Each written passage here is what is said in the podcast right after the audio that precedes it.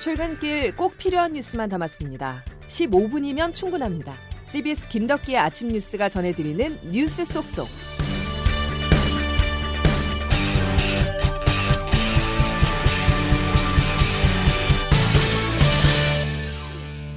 여러분 안녕하십니까. 9월 13일 김덕기 아침 뉴스입니다. 추석 연휴를 앞두고 14호 태풍 찬투가 북상하고 있습니다. 제주는 태풍의 간접 영향을 받으면서 어제부터 비가 내리기 시작했는데요. 모레까지 최대 500mm의 물폭탄이 쏟아질 전망입니다. 제주와 남부 지역에 계신 분들은 이번 한 주 철저한 대비를 하셔야겠습니다. 자세한 날씨는 잠시 후에 기상청 연결해서 조금 더 전해드리겠습니다. 오늘 첫 소식은 정치권에서 태풍의 눈으로 떠오른 고발 사주 의혹입니다. 고위공직자 범죄수사처가 예상보다 빠르게 강제 수사에 나서면서 압수한 자료를 분석하고 있습니다. 그런데 CBS 취재 결과 휴대전화의 비밀번호를 풀지 못한 것으로 확인돼 수사에 난항이 예상됩니다. 정다은 기자입니다. 대검찰청 검사가 야당 국회의원 후보에게 여권 인사 등에 대한 고발을 사주했다는 의혹이 제기된 건 지난 2일. 고위공직자 범죄수사처는 약 일주일 만에 의혹 당사자인 손준성 전 대검 수사정보정책관과 김웅 국민의힘 의원 압수수색에 나섰습니다. 그러나 CBS 취재 결과 손 검사로부터 확보한 휴대전화 등 전자기기는 아이폰과 아이패드로 모두 잠금 기능이 설정돼 있고 공수처는 비밀번호를 확보하지 못한 것으로 확인됐습니다. 공수처는 국민적 관심 사안이라며 이례적으로 빠르게 수사에 나섰지만 정작 포렌식으로 혐의 확인이 가능할지조차 알 수 없는 상황. 이러한 가운데 이번 김웅 의원 사무실 압수수색 과정이 위법했다는 논란까지 불거지자 공수처는 어제 공식 입장을 내고 부당한 정치 공세라고 강하게 반박했습니다.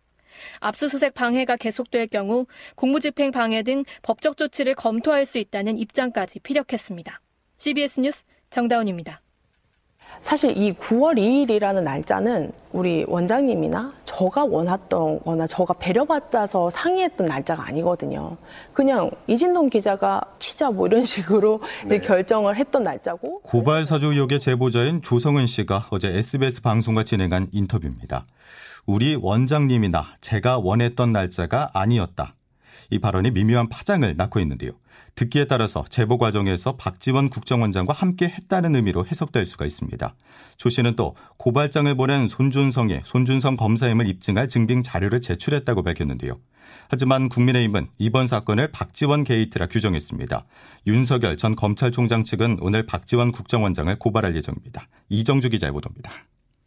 고발 사주 의혹의 제보자인 조성은 전 미래통합당 선대위 부위원장이 지난달 11일 박지원 국정원장과 회동한 사실이 알려지자 야권은 총공세에 나섰습니다.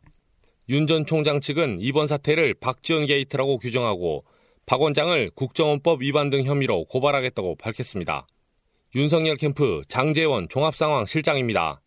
무슨 대화를 나눴는지 휴대폰을 압수해서 문자 및 통화 기록 등을 통해 밝혀내야 합니다. 국민의힘 원내 지도부도 박 원장과 제보자인 조 전 부위원장의 커넥션이 핵심이라며 가세했습니다. 그러나 최강욱 고발장 초안을 당 변호사에게 전달한 정점식 의원이 침묵하고 있는 데 대해선 명확한 해명을 하지 않았습니다.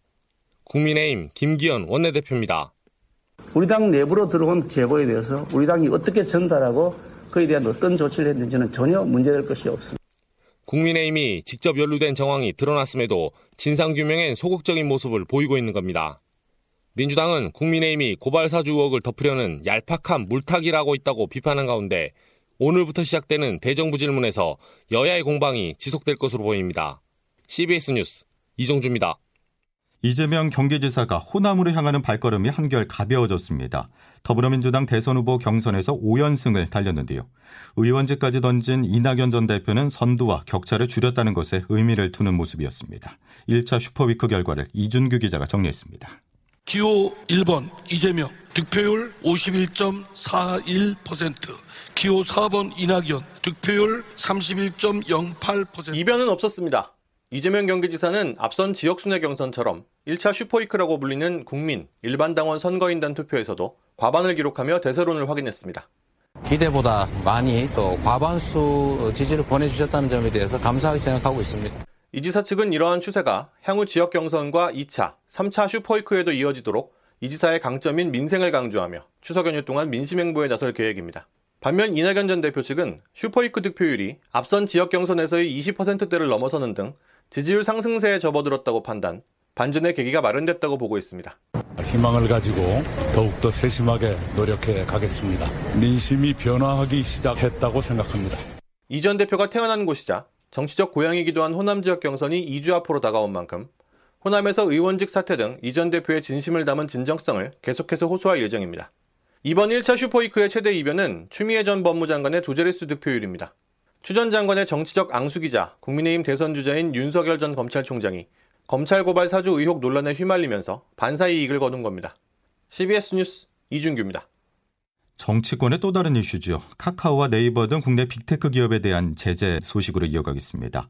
혁신과 상생이었다면 좋겠지만 골목 상권까지 파고든 문어발식 사업 확장이 규제를 불렀다는 지적인데요. 불공정 거래 관행 등 그간의 논란을 차민지 기자가 취재했습니다. 택시 호출 시장 1위 카카오 모빌리티는 최근 빠른 배차가 가능한 스마트 호출 요금을 최대 5천 원까지 올렸다가 철회했습니다. 처음에는 무료로 서비스를 제공하다가 점유율이 늘자 요금을 올리려 한다는 거센 비판에 직면한 겁니다. 택시 요금 인상은 국토부 장관과 시도지사가 정한 범위 안에서만 가능한데 이를 뛰어넘었다는 지적도 받았습니다. 카카오 모빌리티뿐 아니라 플랫폼 기업들이 진출한 시장 곳곳에서 갈등이 벌어지고 있습니다. 숙박업에서는 수수료 갈등이, 유통업에서는 알고리즘 조작 문제가 불거졌습니다. 숙박업계 관계자입니다. 연결해줬을 때 수수료를 조금 가져가면 되는데 얘네들이 광고비라는 무기로 엄청나게 많은 폭리를 취하고 있거든요. 최근 정부와 정치권의 전방위적 규제 움직임은 결국 이 같은 논란을 인식한 것이라는 해석이 나옵니다. 정치권에서는 민주당을 필두로 플랫폼 규제를 시사했고 부처로는 금융위원회와 공정거래위원회가 나섰습니다. 다만 과도한 규제가 IT 기업들의 혁신 동력을 떨어뜨릴 수 있다며 산업 환경을 고려한 정책이 필요하다는 목소리가 나옵니다. 한양대 경영학부 신민수 교수입니다. 우리나라 플랫폼 산업은 어디로 갈 건데? 라는 질문이 빠져 있어요. CBS 뉴스 차민지입니다. 다음 소식입니다. 북한이 신형 미사일을 발사에 성공했다고 오늘 새벽 발표했습니다.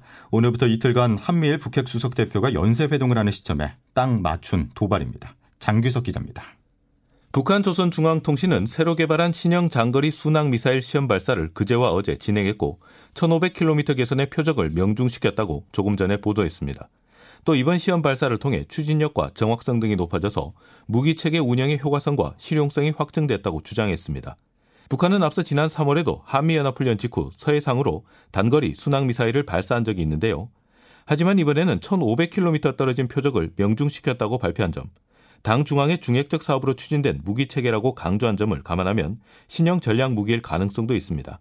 따라서 군 당국의 발표 내용이 주목됩니다. 한편 이번 시험 발사는 유엔 대북 제재 대상인 탄도 미사일이 아닌 순항 미사일이고 김정은 북한 국무위원장도 참관하지 않아서 수위 조절을 한 정황도 보입니다. 오늘부터 이틀 동안 일본 도쿄에서 한미일 북핵 수석 대표 연쇄 협의가 열리고 모레는 왕이 중국 외교부장이 우리 정의용 외교부 장관과 회담을 갖는 등 이번 주는 대북 정책과 관련한 중요한 일정들이 줄줄이 잡혀 있는데요. 이런 상황에서 북한이 순항 미사일 시험 발사 결과를 발표한 점도 주목할 만한 부분입니다. CBS 뉴스 장규석입니다. 이어서 코로나19 소식입니다. 수도권을 중심으로 한 확산세가 꺾이지 않고 있습니다. 만약 지금과 같은 추세라면 지난 여름 휴가철 때처럼 추석 연휴 대규모 인구 이동선을 따라서 코로나19가 전국으로 퍼질 가능성이 큽니다. 이런 가운데 오늘부터 추석 특별 방역 대책이 시행됩니다. 백신 접종을 완료했다면 요양병원 면회가 가능합니다. 박정관 기자입니다. 방역 당국 등에 따르면 어젯밤 9시까지 코로나19 신규 확진자는 1,407명으로 그저께 같은 시간대에 1636명보다 229명 적었습니다. 오늘 오전 발표될 최종 집계는 많게는 1,500명대 중반에 달할 것으로 보입니다. 지역별로는 수도권이 최근 사흘 연속 74%대를 이어가는 등 재확산세가 심상치 않습니다.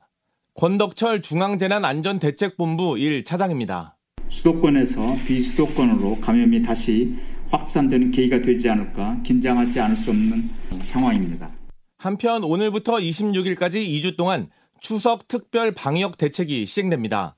거리두기 단계와 상관없이 요양병원 요양시설에 비대면 방문 면회가 허용되고 환자와 보호자 모두 백신 접종 2주가 지난 뒤라면 접촉 면회도 가능합니다. 오는 금요일부터 다음 주 목요일까지는 거리두기 4단계 지역에서도 접종 완료자를 포함해 최대 8명까지 가족 모임이 허용됩니다. 다만 가정 내 모임만 가능하고 음식점 등 외부 시설에서는 허용되지 않습니다. CBS 뉴스 박종갈입니다. 추석 전까지 인구의 70% 백신 1차 접종이라는 정부 목표가 이번 주 안에 달성될 것으로 보입니다. 현재 64.5%를 기록하고 있는데요. 하루에 약 1%포인트씩 상승하고 있다는 것을 고려한다면 70% 돌파는 무리가 아닙니다. 반면 우리보다 조금 더 일찍 접종이 들어갔었던 미국의 1차 접종률은 52% 수준입니다. 그러자 미국 정부는 사실상 접종 의무화 대책을 내놨는데요. 찬반 논란이 일고 있습니다. 장성주 기자의 보도입니다. 조 바이든 미국 대통령은 근로자 100명 이상인 기업에 백신 접종을 사실상 의무화했습니다. 의료시설에 근무하는 근로자, 연방정부와 거래하는 모든 직원도 백신 접종 의무화 대상에 포함했습니다. 이 명령에 영향을 받는 미국인은 약 1억 명에 달할 전망입니다. 이렇게 공격적인 명령의 이유는 확 떨어진 백신 접종 속도입니다. 지난 5월 말 1차 접종률이 50%를 돌파했지만 그 속도가 더뎌지며 현재 62%로 우리나라에 뒤처진 상태입니다.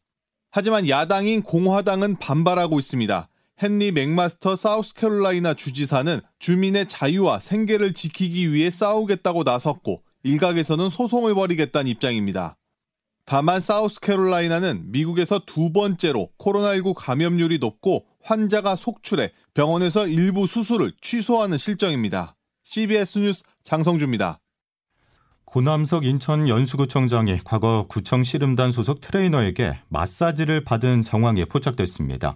구청 측은 비용을 정당하게 지불했다는 입장이지만 씨름단 관계자의 주장은 이와 다릅니다. 박정환 기자가 단독 보도합니다. 지난 2019년 5월 고남석 인천 연수구청장은 지역구에 있는 한 헬스장에 등록했습니다. 헬스장은 당시 연수구청 씨름단 감독과 소속 트레이너가 함께 운영하는 곳이었습니다. 고 구청장은 1년치 헬스장 회원권을 끊었는데 문제는 이후에 불거졌습니다. 고 구청장 측이 약 두 달간 새벽에 트레이너를 불러내 개인 PT와 스포츠 마사지를 시켰다는 주장이 제기된 겁니다. 헬스장 회원권을 끊었더라도 마사지와 PT 비용은 따로 내야 하지만 이를 내지 않아 무상으로 받았다는 의혹도 불거졌습니다. 당시 트레이너는 씨름단 감독에게 너무 힘들다며 하소연을 하기도 했습니다. 뭐 이게 시간이 뭐 아침 새벽 그뭐 이제 한 6시 정도 되니까 나보고 좀 시간 좀 내가지고 좀 해달라고. 뭐 제가 뭐 힘이 있으니까 뭐. 이러한 의혹에 대해 고 구청장 측은 전혀 사실이 아니라는 입장입니다. 연수구청 관계자입니다. 올해 초에 연수구에서 명예훼손과 관련한 법적 대응 입장을 밝혔고 당시 명확히 계약서와 영수증이 있고요. 한편 감독직을 지낸 A씨는 구청장이 직위를 이용해 갑질을 한 것이라며 지난해 경찰에 제보를 했지만 수사는 진행되지 않았습니다. CBS 뉴스 박정환입니다. 서울 지하철 1에서 8호선을 운영하는 서울교통공사 노사는 파업 시한을 하루 앞둔 오늘 최종 교섭에 나섭니다. 서울교통공사 노동조합은 사측과의 최종 교섭에서 진척이 없으면 내일 첫 차 운행부터 파업이 현실화할 것이라고 말했습니다.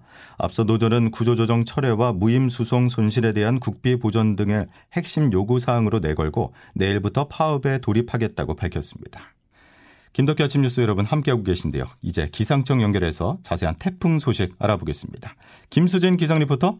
네, 기상청입니다. 예, 태풍이 언제쯤 우리나라에 근접할까요? 네, 제14호 태풍 찬투는 현재 대만 타이페이 북동쪽 약 330km 부근 해상에서 시속 30km의 빠른 속도로 중국 남동부 동해안 쪽을 향해 북북 동진하고 있습니다. 특히 아주 이례적으로 내일부터 2, 3일간 중국 상하이 부근 해안에서 거의 정체하듯이 태풍이 아주 느리게 북진할 것으로 보이고요. 이번 주 목요일쯤 방향을 동쪽으로 틀면서 금요일과 주말 사이 우리나라 남해상 쪽으로 북상할 가능성이 점 점점 더 커지고 있습니다. 반면에 이 태풍이 중국 남부 내륙으로 좀 더 들어갈 가능성도 남아 있어서 아직까지는 태풍의 진로가 매우 유동적인 만큼 하루하루 발표되는 태풍 정보를 반드시 참고하시는 것이 좋겠습니다. 하지만 제주는 이미 태풍에 직접 아, 태풍의 간접 영향권에 들면서 오늘부터 내일 모레까지 100에서 300 최고 500mm 안팎의 물폭탄이 쏟아지겠고요. 현재 제주 산지와 남부 동부에는 벌써 호우주의보가 발표됐습니다. 또 전남과 경남 남해안에서도 20에서 80 최고 120mm 이상의 많은 비가 예상되고 있고 바람까지 강하게 불 것으로 보이기 때문에 대비를 단단히 해주셔야겠습니다. 그리고 그밖에 남부 지방은 오늘은 흐리고 내일은 비가 점차 확대되겠고요. 중부 지방 지방은 오늘 구름 많은 가운데 서울의 한 낮 기온 30도까지 오르는 등 늦더위가 계속되겠습니다. 날씨였습니다. 고발 사주 의혹에 국정원장 개입설이 더해지면서 정치권이 또 논란입니다. 제보자가 언론에 알린 시점과 첫 보도가 이뤄진 시점에 박지원 국정원장을 만났다는 사실이 논란인데요. 잠시 후 김현정의 뉴스쇼에 조성은 씨가 인터뷰를 가질 예정입니다. 이 의혹에 실질적 근거가 있는지 직접 확인해 보시죠. 오늘 뉴스는 여기까지입니다. 고맙습니다.